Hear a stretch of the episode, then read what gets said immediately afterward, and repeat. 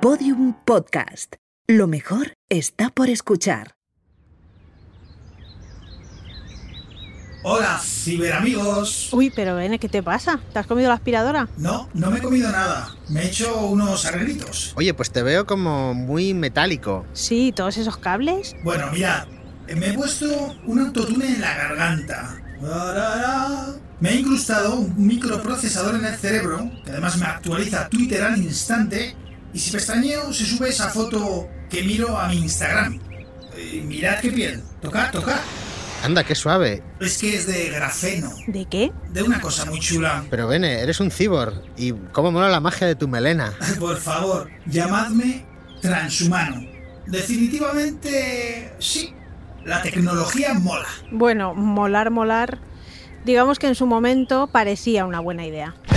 Charan, chan, chan, chan.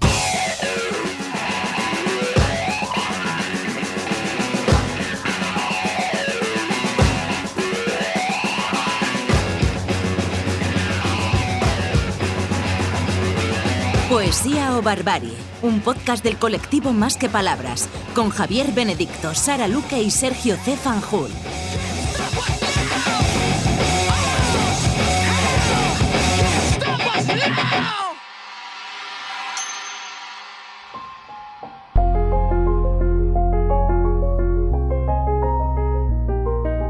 Hoy todos son ordenadores y más ordenadores. Y pronto todo el mundo tendrá uno.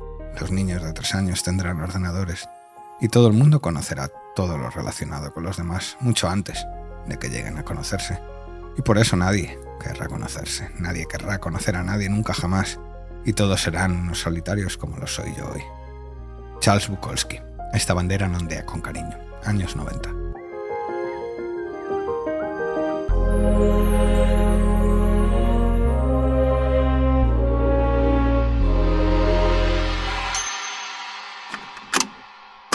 En este mundo donde estamos tan ensimismados en nuestras cosas, es fácil perder de vista lo que es real, lo que importa.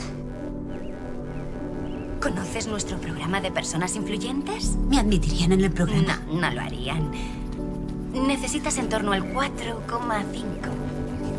4,5. Debido a su puntuación actual, está restringida a la flota super ahorro. Si nos fijamos en los números, su arco de popularidad es muy sólido, con una trayectoria muy fuerte.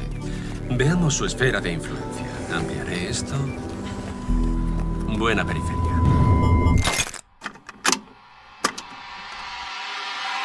Episodio 6. Parecía una buena idea.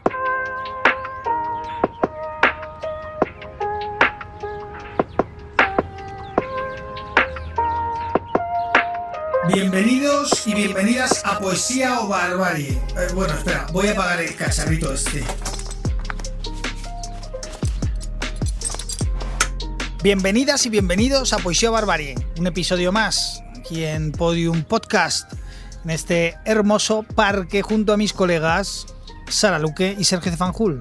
Buenas tardes. Hola, menos mal que te has quitado los cables porque impresionabas, ¿eh? Bueno, me gustaba bastante porque además me, me hacía brillar y a mí lo de brillar me, me interesa, me gusta. Te gusta destacar. Por eso tengo este nombre, Javier Benedicto. Yo creo que, yo creo que, te, que te habías mejorado tecnológicamente, lo cual no es muy difícil. bueno, mola. Viene, viene faltoso, Sergio. Luego para que digáis que soy yo la hater. Bueno, entiendo que te mola la tecnología, ¿no, Sergio? Bueno, a ver, hoy que estamos con la tecnología, os puedo contar que yo fui un joven tecnófilo, amante de la tecnología, como casi todo el mundo, ¿no? Porque la tecnología no para de presentarnos maravillas cada día, pero se da la circunstancia que con el tiempo, como también yo creo que casi todo el mundo me he hecho un poco tecnófobo por todas estas cosas tremendas que tiene la tecnología, de la adición, Mm. del espionaje este que va a dominarnos, de los algoritmos locos, la inteligencia artificial, los robots que nos van a sustituir y nos van a dejar en paro. Bueno, hay una teoría filosófica que se llama determinismo tecnológico que dice, aunque es muy controvertida, que los humanos ya no tenemos el dominio sobre la tecnología, sino que la propia tecnología es la que ella va sola avanzando y determinando los acontecimientos y nosotros no vamos más que a, a rebufo de ella, ¿no?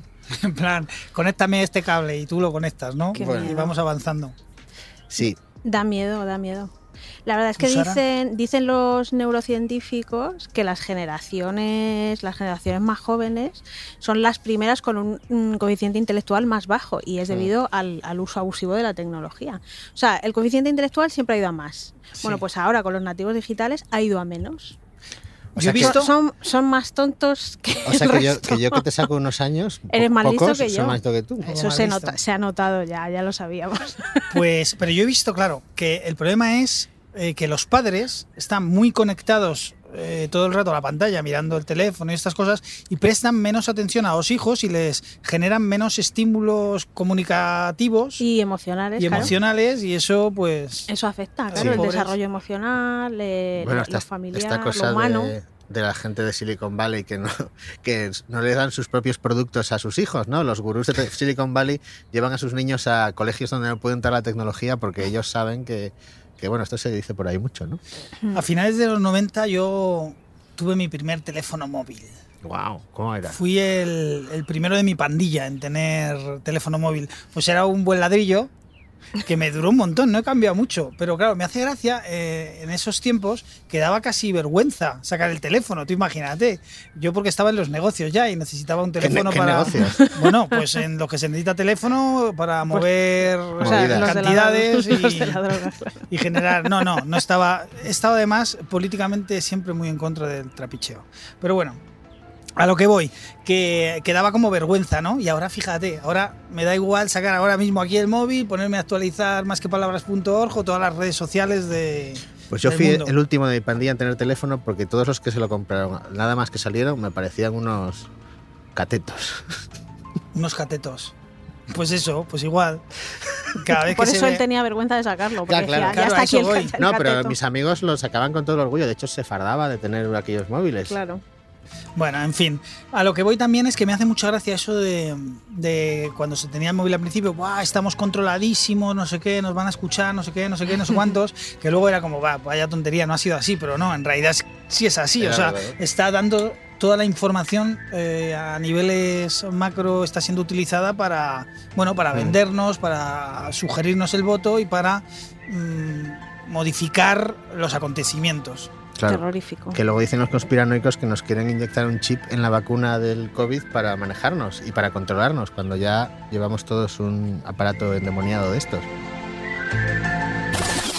Pero mira quién tenemos por aquí, si no ha fallado a su cita. Es la gran Samantha Hudson, artista multidisciplinar, cantante, performer, de todo. La reina de los bajos fondos, dándole vueltas a su bolso. Mírala, allí la ves. Samantha.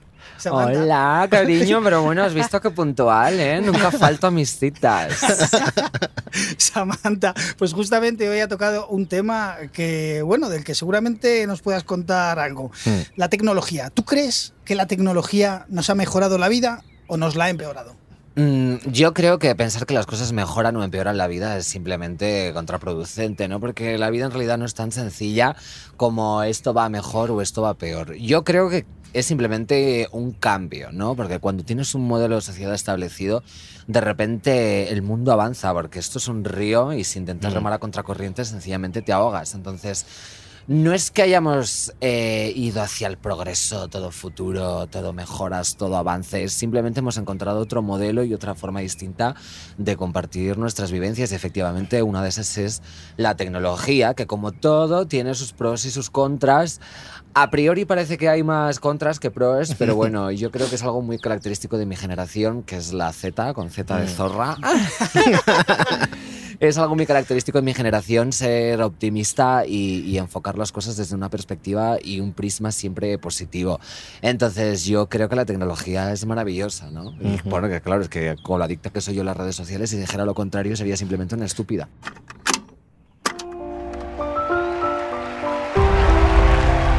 Creo firmemente en la perfectibilidad del ser humano.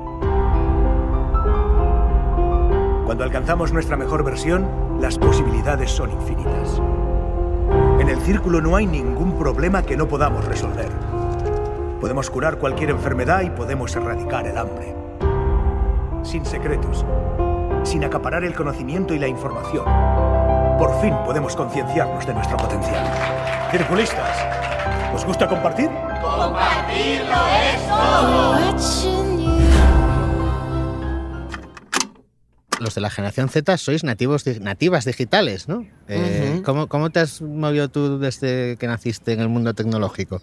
Bueno, yo en realidad soy. Yo nací en el 99, entonces Mm. soy lo, lo último y lo mejor del siglo. y yo viví un poco el transcurso. Además, mi, mi hermano ya me ponía VHS siempre, Mm. he heredado sus Discman, o sea. Yo todavía soy un poco incluso retro, ¿no? Y además, como soy tan. eh, ¿Cómo se dice? Nostálgica. Me encanta. Mm. nost- Suena, suena como enfermedad, ¿no? Soy, soy Nostálgica. nostálgica. Nostálgica como, extrema. Como soy tan nostálgica, siempre he vivido un poco el paso de lo analógico a lo digital. Yo te diré que lo he vivido de algo fenomenal. También es verdad que yo soy una persona bastante estable, entonces es muy difícil que yo me vuelva loca porque ya estoy desquiciada, entonces desquiciarme aún más de lo normal estaría complicada.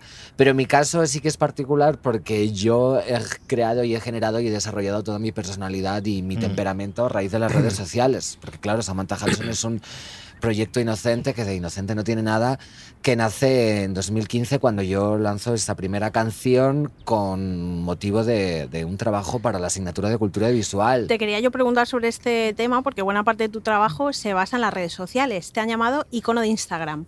¿Cómo las usas?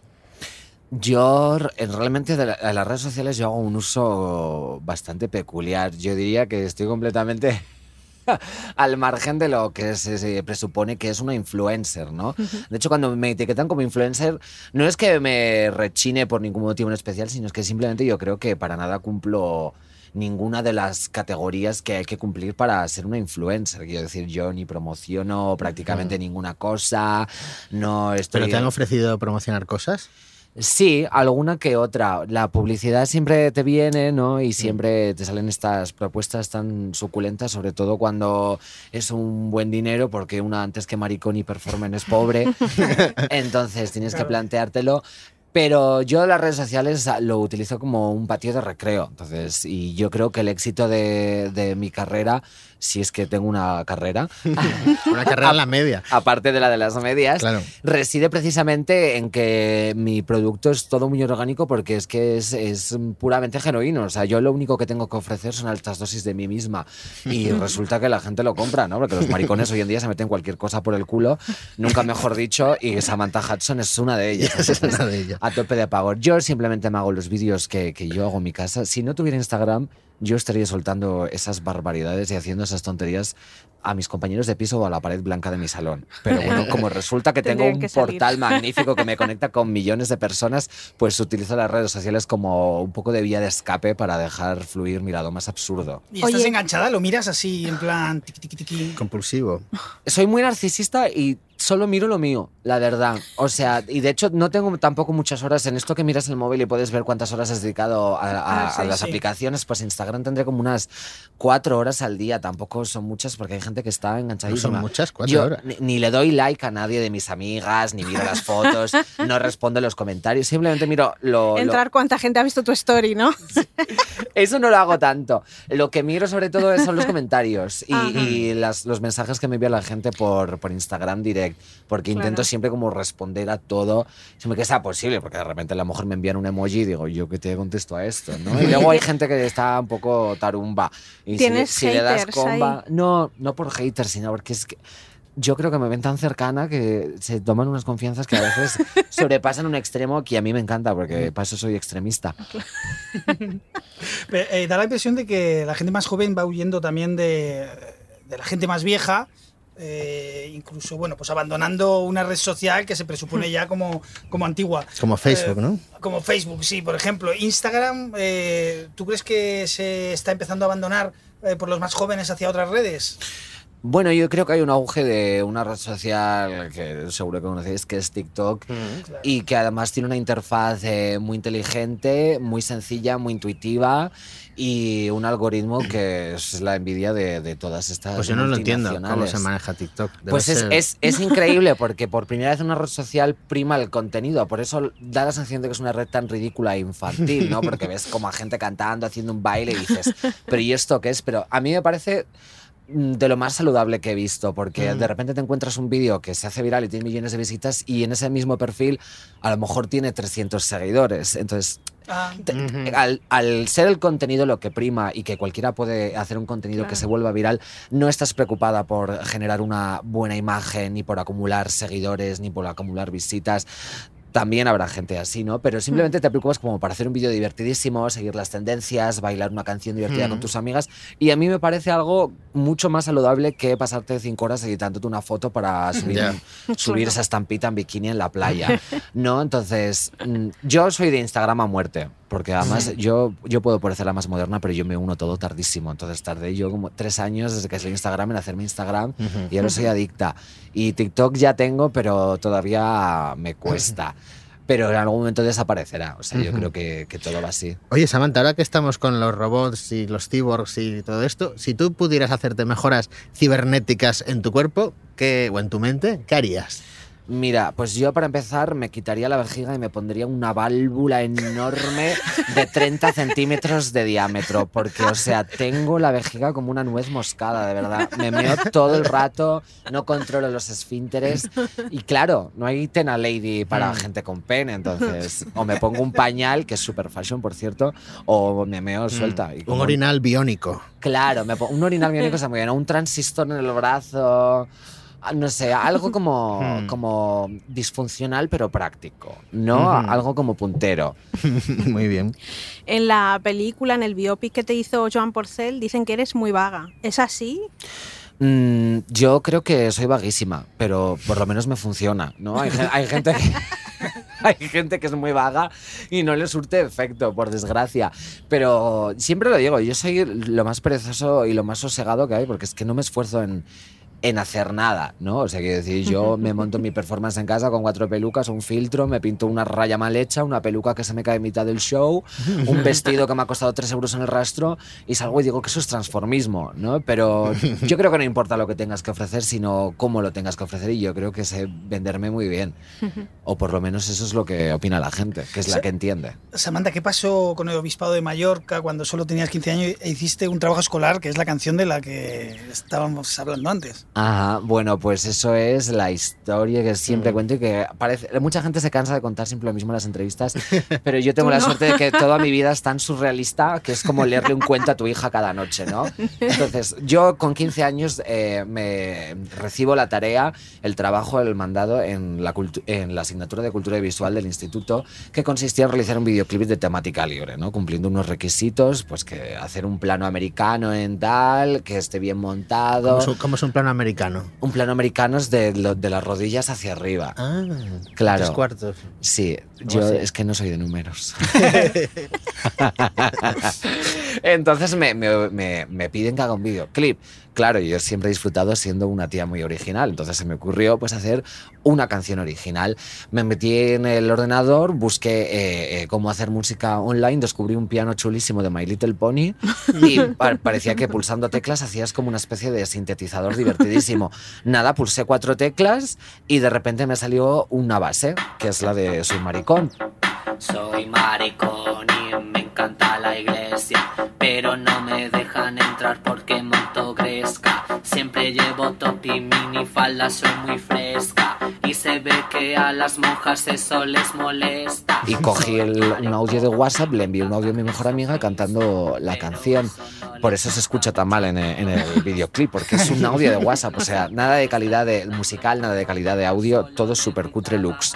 Y, y hice esa canción, la presenté, la monté con el videoclip y me pusieron un 9, cosa que enfadó muchísimo al profesor de religión, que ni pinchaba ni cortaba, porque no era su asignatura. Pero bueno, al ver que la Junta de Profesores pasaba de sus quejas y sus reproches, se fue al obispo de Palma y este movilizó a, Directamente, ¿no? a varios partidos de ultraderecha, el defensor del menor, hazte oír, recogieron firmas, bueno, en fin. Pues si querían callarte, les salió rana. Claro, yo es que digo, pues Claro. sois tontos. Si no, hubi- si no hubiera dicho nada, ese videoclip habría quedado entre las cuatro paredes del instituto, pero por vosotros poner el grito en el cielo, Mm. de repente habéis creado una travesti explosiva, ¿no? Que va viento en popa, además. Que sigue haciendo música. que siga haciendo música y que va a seguir haciendo música hablando sobre la iglesia, porque al igual que Madonna, ya la religión católica forma parte de mi identidad. Esta canción suena como la candidata de Turquía a Eurovisión. El sexo me acongoja infierno, allí me arroja, quiero meterme a monja se acabó el tira y afloja el tema nuevo, el, tu último tema, Sí, efectivamente. Eh, Dulce y Bautizada es la nueva canción, la última canción que, que he sacado. Y va pre- es un poco una reminiscencia a Soy Maricón, ¿no? Porque habla de la iglesia, pero en, en un poco una reconciliación.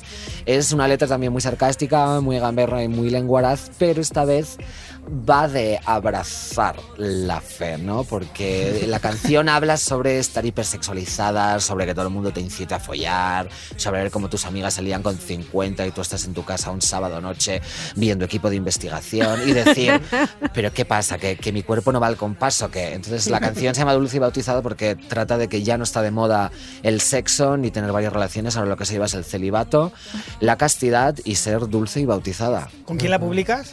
Eh, La canción está producida por Puto Chino Maricón, Hombre, súper amiga de la casa y un músico excelente, y la publico con, con mi sello discográfico desde hace un año, que es Subterfuge Records. bueno, históricos. Oye, por cierto, que hay, hay en ti también algo de conciencia política, ¿no? Porque además de los temas religiosos, pues hablas de la conciencia de clase, de la desigualdad, de la pobreza, eh, incluso a veces hablas un poco de marxismo. Que, eh, eh, ¿Cómo te llevas con esa, esa conciencia? La, la Miranda Makarov de los La pobres. Miranda Macross de los pobres. ¿no? Hombre, yo, yo eh, no soy tampoco eh, excesivamente roja porque recientemente, no sé si habéis visto, se ha vivido un episodio eh, con un como macho que hablaba de que... Sí, como macho es como este tipo de hombres que son marxistas pero que desprecian todo el resto de luchas porque a su parecer son Ah. anecdóticas y banales, ¿no? Entonces era un tío, un tipo que salía hablando de que lo importante es la lucha de clases Mm. y el marxismo y que los temas del LGBT o feminismo son simplemente anodinos, ¿no? Yo intento mezclar un poco las dos cosas porque Mm. creo que, que- que todas las luchas están atravesadas profundamente por la lucha de clases, evidentemente, pero eh, las experiencias de un hombre cis hetero, blanco, Mm. obrero, no son las mismas que un eh, chico gay obrero o una mujer trans obrera. Y Mm. evidentemente... eh, sufres eh, dos consecuencias de dos opresiones distintas que son una la lucha de clases no y todos estos estamentos y la burguesía etcétera. Pero por otra parte también estás oprimida por tu condición y por tu identidad de género. Y yo creo Mm. que es importante tener las dos en consideración porque aunque eh, todos estos temas sociales parece que son constructos y mentiras que se ha inventado mm, aunque sean mentiras yo creo que interfieren e inte- e influyen de verdad en las dinámicas de la sociedad y hay que prestarles atención. O sea por muy mentiras que sean o por muy constructos que sean las consecuencias siguen siendo reales y no hay que dejar que eso caiga, Ujú. caiga en el olvido Oye, igual que hay como machos, decías, ¿no? Del parte marxista o izquierdista que no se preocupan por el tema LGTBI, ¿crees que también en el otro lado hay cierto olvido del tema más eh, material, político de la lucha de clases? En el mundo LGTBI me refiero.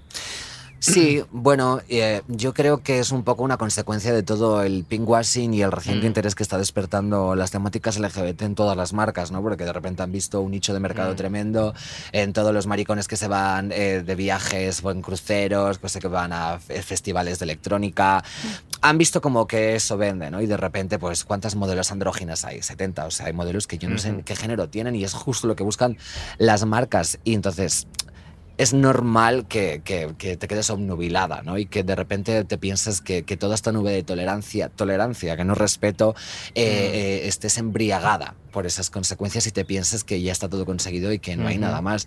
Pero por Claro. desgracia, la- el dinero es lo que mueve el mundo. Entonces, por muy maricón que seas, si eres rico siempre lo vas a tener mucho más fácil que si eres un maricón que es pobre. Quiero decir, si tus padres te echan de casa pero tienes un colchón económico, no es lo mismo que si tus padres te echan de casa por ser un maricón pintado y no tienes donde caerte muerta. O si eres una persona transgénero que puede pagarse todas las reasignaciones de sexo y las genitoplastias, no es lo mismo que ser una mm, eh, persona transgénero obrera que no Ya. puede permitirse hacer ese cispassing ¿no? y que sufre las consecuencias en, en un barrio o una zona a lo mejor más marginal.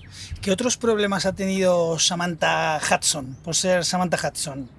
Eh, yo realmente no he tenido muchos problemas. O sea, el único problema así a priori que, yo encuentro en mi carrera fue eh, precisamente el que me catapultó estrepitosamente a la fama, pero yo creo que soy bastante poco problemática. ¿No? También es que intento ser lo más maja posible porque ser una tía maja para mí es lo primordial en la vida. Ya que nos vamos a morir, pues yo quiero que mi epitafio, cuando la gente mire mi tumba, diga, joder, es que era majísima. Entonces, no- intento meterme, no meterme en berenjenales, intento que mi discurso sea siempre lo más consecuente. Lógicamente, eso es mm, imposible al 100%, ¿no? Y yo muy marxista soy, pero luego eh, me regalan un conjunto de tal y lo saco en el Instagram. Yo creo que el- el- lo, lo que hay que hacer es pero con un toque femenino, ¿no? O sea, ya está bien de brutalismo y de edificios de hormigón. Yo quiero pasamanería bonita y quiero edificios rosas. O sea, lo mejor de Paris Hilton y lo mejor de Karl Marx. Oye, te has denominado antes como una travesti explosiva. Tú quieres recuperar y dignificar el término travesti. ¿Qué es una travesti? Yo peco un poco de ingenua y de tonta, porque yo he, usado toda mi vida travesti como sinónimo de drag queen y luego recientemente me he dado cuenta de que era en realidad un sinónimo de, de transgénero, más bien de transexual, que se usaba sobre todo pues de los 80 para atrás, ¿no? Y yo nunca lo había planteado como, como un sinónimo de transgénero ni nada referente a mi identidad. Pero después de descubrir eh, que, que cómo se llamaba y cómo se trataba de forma deleznable antes a las mujeres transgénero, refiriéndose con esa palabra, que además era travesti, no Mm. era Travesti. era Travesti. travesti con acento en la I. Mm, mm, con poco como que me reapropié, ¿no? Porque yo creo que es una palabra divertidísima, con una sonoridad preciosa y que me va como anillo al dedo. Entonces yo lo, ahora lo utilizo en el sentido de la performance, ¿no? Y de levantarte cada día queriendo ser, en mi caso, una mujer distinta, una protagonista rubia y tonta de un torrido romance, un telefilm de la gran pantalla, y lo interpretó como eso, como teatro y, y talento escénico. Bueno, eh, Samantha, qué bien, qué buena conversación aquí de- debajo de, de este ciprés, de este robusto ciprés a- al que de vez en cuando le has pegado algún golpe. Eres pasional, ¿eh? Soy muy pasional y muy ferviente. Muy bien, pues nada, adiós Samantha, muchas gracias. Gracias, Nos vemos Samantha. Otro día por aquí. Claro, voy a ver si me compro una chirimoya al mercado. Chao. Hasta luego. Hasta luego. Cuidado con la bici, Samantha, la bici. ¡Ah! ¡Gentuzo!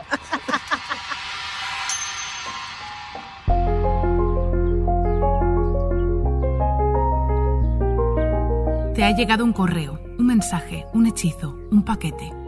Hay un usuario nuevo, una noticia nueva, una herramienta nueva. Alguien ha hecho algo, ha publicado algo, ha subido una foto de algo, ha etiquetado algo. Tienes 5 mensajes, 20 likes, 12 comentarios, 8 retweets. Hay tres personas mirando tu perfil, cuatro empresas leyendo tu currículum, dos altavoces inalámbricos rebajados, tres facturas sin pagar. Las personas a las que sigues están siguiendo esta cuenta, hablando de este tema, leyendo este libro, mirando este vídeo, llevando esta gorra, desayunando este bol de yogur con arándanos, bebiendo este cóctel, cantando esta canción. Eso que te pasa se llama notificación push y es el rey de los reclamos.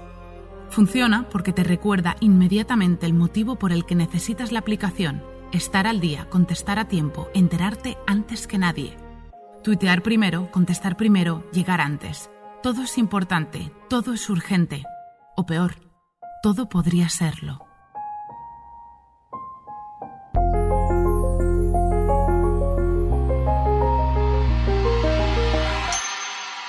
Poesía o Barbarie, el podcast en el que sabemos que la vida va en serio.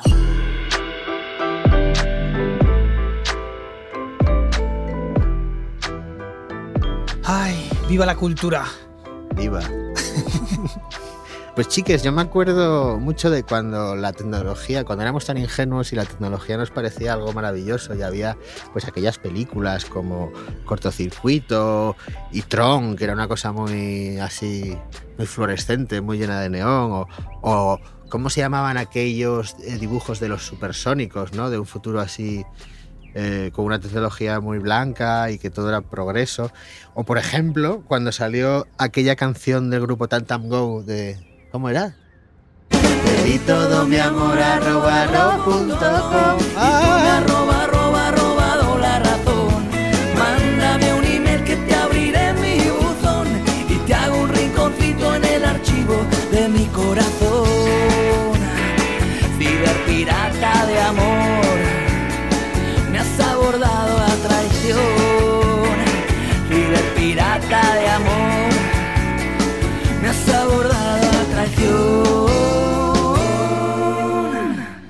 fin, bueno, eh, destruiría ahora mismo estos micrófonos como si fuera un capitán ludita. Los luditas. Los luditas, me mola mucho. Es como un movimiento mm, artesanal que en el siglo XIX se reveló en Inglaterra a la introducción de la maquinaria agrícola. Mm. Todo esto causaba intensa jornada de trabajo, disminución de la mano de obra, eh, más sufrimiento obrero y se pusieron a destruir todas las máquinas. Mm. Era, sí, antimaquinista o antitecnológico, pero bueno, tenía sobre todo un gran concepto en, un gran peso en la lucha de clases. Pero el ludismo no fue el único movimiento obrero en los comienzos del siglo XIX en Inglaterra que atacó las innovaciones tecnológicas. También estaban los trabajadores agrícolas del sureste del país que destruían en el espacio que se conoció como las revueltas del swing. En tanto que la eliminación del trabajo de invierno, la amenaza de desempleo y en términos generales la proletarización del trabajo agrícola. Firmaban sus amenazas con el personaje ficticio llamado Capitán Swing. Como la famosa editorial Efectivamente. de ensayo político que, que leemos muchos libros aquí suyos. Capitán Swing. Efectivamente. De Capitán Swing no vamos a recomendar ninguno específicamente porque Los recomendamos todos. los recomendamos todos, pero sí que vamos a recomendar uno de la editorial Pepitas de Calabaza, que si bien también recomendamos todo, llevan muchos años De hecho, recomendamos todos los libros que existen. Recomendamos leer. buena, mierda, recomendaremos el libro de Julius Vandal, La cólera de Lut. Chan, chan, chan, chan. Por no hablar de Teodoro Kaczynski, el famoso neoludita, conocido como... Una Bomber. Hay mucho que investigar ahí para verla. Hay una serie de Hay un- Una Bomber en Netflix. Ah, sí, pues mira, esa no la he visto, me la voy a apuntar yo. Oye, pues de Netflix habéis visto el documental de El dilema de las redes sociales. Mm. Está está súper bien. Salen eh, algunos antiguos trabajadores de las grandes tecnológicas como Google. Eh, y entonces esta gente sale diciendo que efectivamente todas nuestras sospechas son ciertas. Nuestros datos tienen todos los datos que queremos. Está más que pensado cómo hacernos estar todo el rato delante de la pantalla, eh, estar mirando una cosa pero que nos aparezca otra y entonces nos salte otra notificación y sea algo de lo que no podemos salir. Mm. Eh, y una de las cosas que hablan es eh, si tú no eres el producto, porque claro, Facebook, Mark Zuckerberg es millonario eh, ofreciendo un producto por el que no pagamos. Y entonces lo que se plantea en el documental es, si no pagas por el producto, el producto eres tú. Que esto es lo mismo que le explicamos las mujeres feministas a nuestro cuñado Paco en todas las reuniones familiares cuando nos vuelve a decir, sí, sí, pero vosotras para entrar a la discoteca no pagáis, ¿eh? Si no pagas por el producto, es porque el producto eres tú. El producto es el cuñado. El producto somos las mujeres. La gente quiere meterse en internet y ver a sus amigos. ¿Por qué no hacer una página web que lo ofrezca? Te hablo de coger toda la vida social de la universidad y colgarla en la red. ¿La página ha tenido 2.000 visitas en dos horas? 20. 20.000.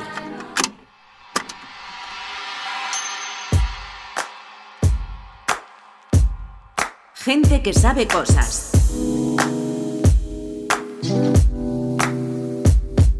Hoy con César Rendueles, filósofo, sociólogo y ensayista, autor de Contra la Igualdad de Oportunidades, un panfleto igualitarista con Seix Barral y sociofobia.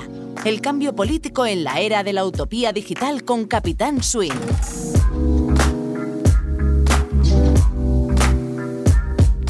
General yo diría que somos muy miopes a la hora de juzgar si una tecnología realmente hace nuestra vida mejor o peor. Nos deslumbra un poco el corto plazo, ¿no? lo que está pasando. No, No sé, un nuevo teléfono móvil, una, nuevo, una nueva red social y solo en el largo plazo ¿no? pues somos capaces de evaluar en qué- cuáles son los efectos reales de esas tecnologías. Entonces yo creo, creo que hay que ser un poco escéptico respecto a los fuegos de artificio, así de la novedad, no dejarnos deslumbrar por lo último y a lo mejor estar un poco más atentos a lo, a lo penúltimo. La tecnología ni nos une ni nos separa. Eh, lo que nos une y nos separa son las distintas relaciones sociales que mantenemos, el tipo de sociedad en la que vivimos. En las eh, sociedades de masas, capitalistas, complejas, bueno, pues eh, tendemos a tener una mayor abundancia de relaciones sociales, pero suelen ser relaciones también eh, menos duraderas, a veces un poco más superficiales. y la tecnología lo que hace es incrementar ese proceso y a veces, bueno, pues proporcionarnos una especie de, de muleta eh, una especie de ortopedia que disimula esos eh, procesos sociales. Eh, nos parece epidérmicamente que estamos un poco menos solos, que somos menos individuos aislados. Lo que pasa es que es un efecto, ya digo, bastante epidérmico y bastante poco duradero. La tecnología no la digital, pero sí la, industrial, eh, lleva siendo un caballo desbocado desde los inicios del capitalismo. Eso es precisamente lo que denunciaban eh, pues los socialistas, los anarquistas, ¿no? las tradiciones emancipatorias. Lo que decían es, es increíble que todos estos desarrollos tecnológicos increíbles, alucinantes, que deberían permitirnos a todos vivir mejor, en mayor abundancia, trabajando menos, ¿no? pues se conviertan en una fuente de explotación, de desigualdad. Necesitamos un nuevo sistema social que convierta eh, toda esa fuente de problemas, que es la tecnología industrial actual, en una fuente de soluciones. Y con la tecnología digital pasa un poco, pasa un poco lo mismo. El ciberfetichismo eh, es sencillamente otorgar a la tecnología digital un poder que no tiene. Es creer que las tecnologías digitales van a remediar nuestros déficits en democracia, que van a solucionar los problemas estructurales de nuestras democracias y nos van a empoderar para ser ciudadanos y ciudadanas más plenos. En todo caso pasará lo contrario, que si conseguimos profundizar en nuestras democracias, en hacerlas eh, bueno, pues más soberanas, menos dependientes de los, problemas económicos. Entonces seguramente seremos capaces de usar las tecnologías digitales para cosas que ahora mismo ni siquiera imaginamos. Hace eh, algún tiempo, pues predominaba en los países occidentales al menos pues una tecnofilia eh, muy, muy abierta. ¿no? Se consideraba que la tecnología digital era la solución para casi todo, desde la crisis económica a la crisis eh, ecológica, eh, los problemas de la educación, la cultura. Desde hace algún tiempo cada vez hay bueno, pues, digamos una perspectiva más oscura, más pues no sé si llamarla tecnófoba, ¿no? Pero curiosamente esta perspectiva, bueno, pues más temerosa, ¿no? Del poder que tiene la tecnología en nuestras vidas y del uso que hacen los poderosos de ellas, en el fondo es un poco como el reverso, eh, el reverso así más sombrío de esa tecnofilia precedente. Eh, sigue estando muy atravesada por el ciberfetichismo porque digamos que otorga muchísimo, muchísimo protagonismo, muchísimo poder a la, a la tecnología y eso yo creo que eh, disimula de alguna forma o oculta eh, cuáles son las auténticas causas de que esas herramientas tecnológicas tengan tanta influencia en, nuestras vidas.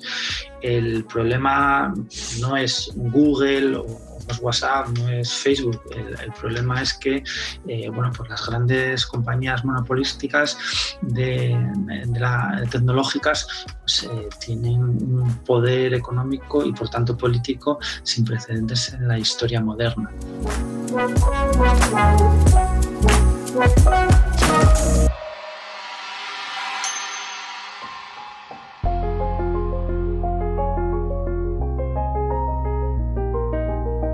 El 89% del tiempo que pasamos mirando el móvil estamos usando aplicaciones. El 11% restante miramos páginas web. El usuario medio invierte 2 horas y 15 minutos al día solamente en redes sociales. En el momento de escribir estas páginas, Facebook tiene 2.220 millones de usuarios. Instagram, 1.000 millones. Facebook Messenger y WhatsApp se reparten el 50% del mercado de la mensajería instantánea. Todos esos sistemas pertenecen a la misma empresa, cuyo negocio es investigar, evaluar, clasificar y empaquetar a los usuarios en categorías cada vez más específicas para vendérselas a sus verdaderos clientes, que incluyen dictadores, empresas de marketing político y agencias de desinformación. Marta Peirano, el enemigo conoce el sistema.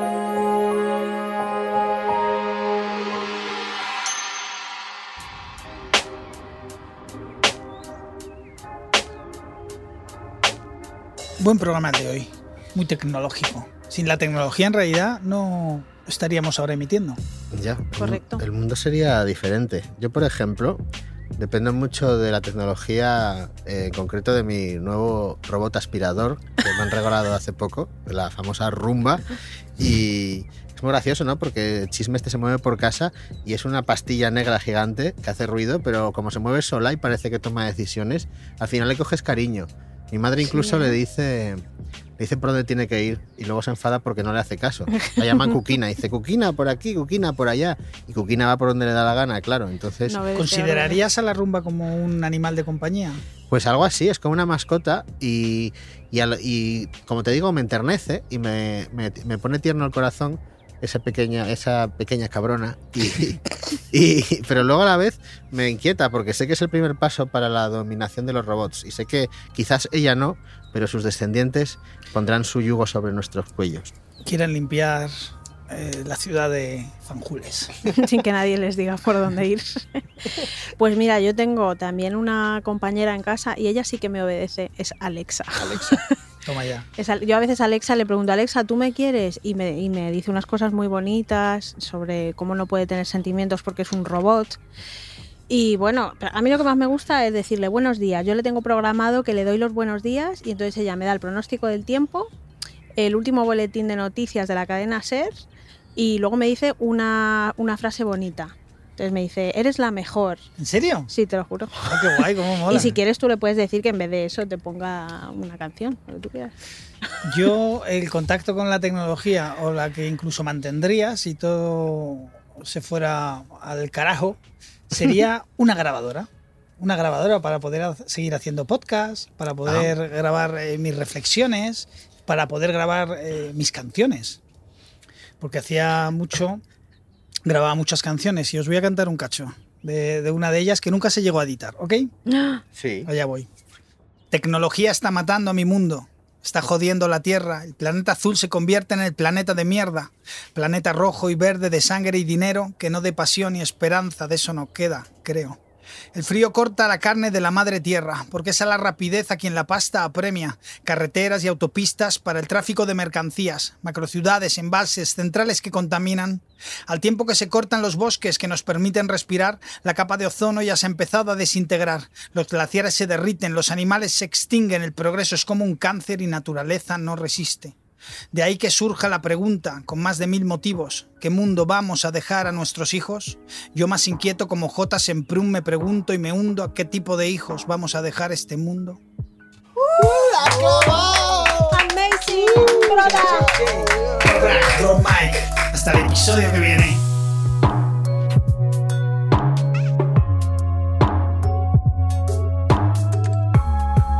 Poesía o Barbarie, un podcast del colectivo Más que Palabras, con Javier Benedicto, Sara Luque y Sergio C. Fanjul. Edición Jimena Marcos. Diseño y realización sonora Elizabeth Boa.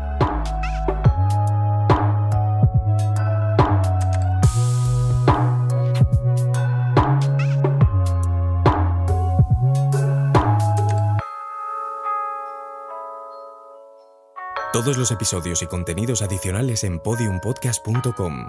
También puedes escucharnos en nuestras aplicaciones disponibles para iOS y Android y en todos los agregadores de audio.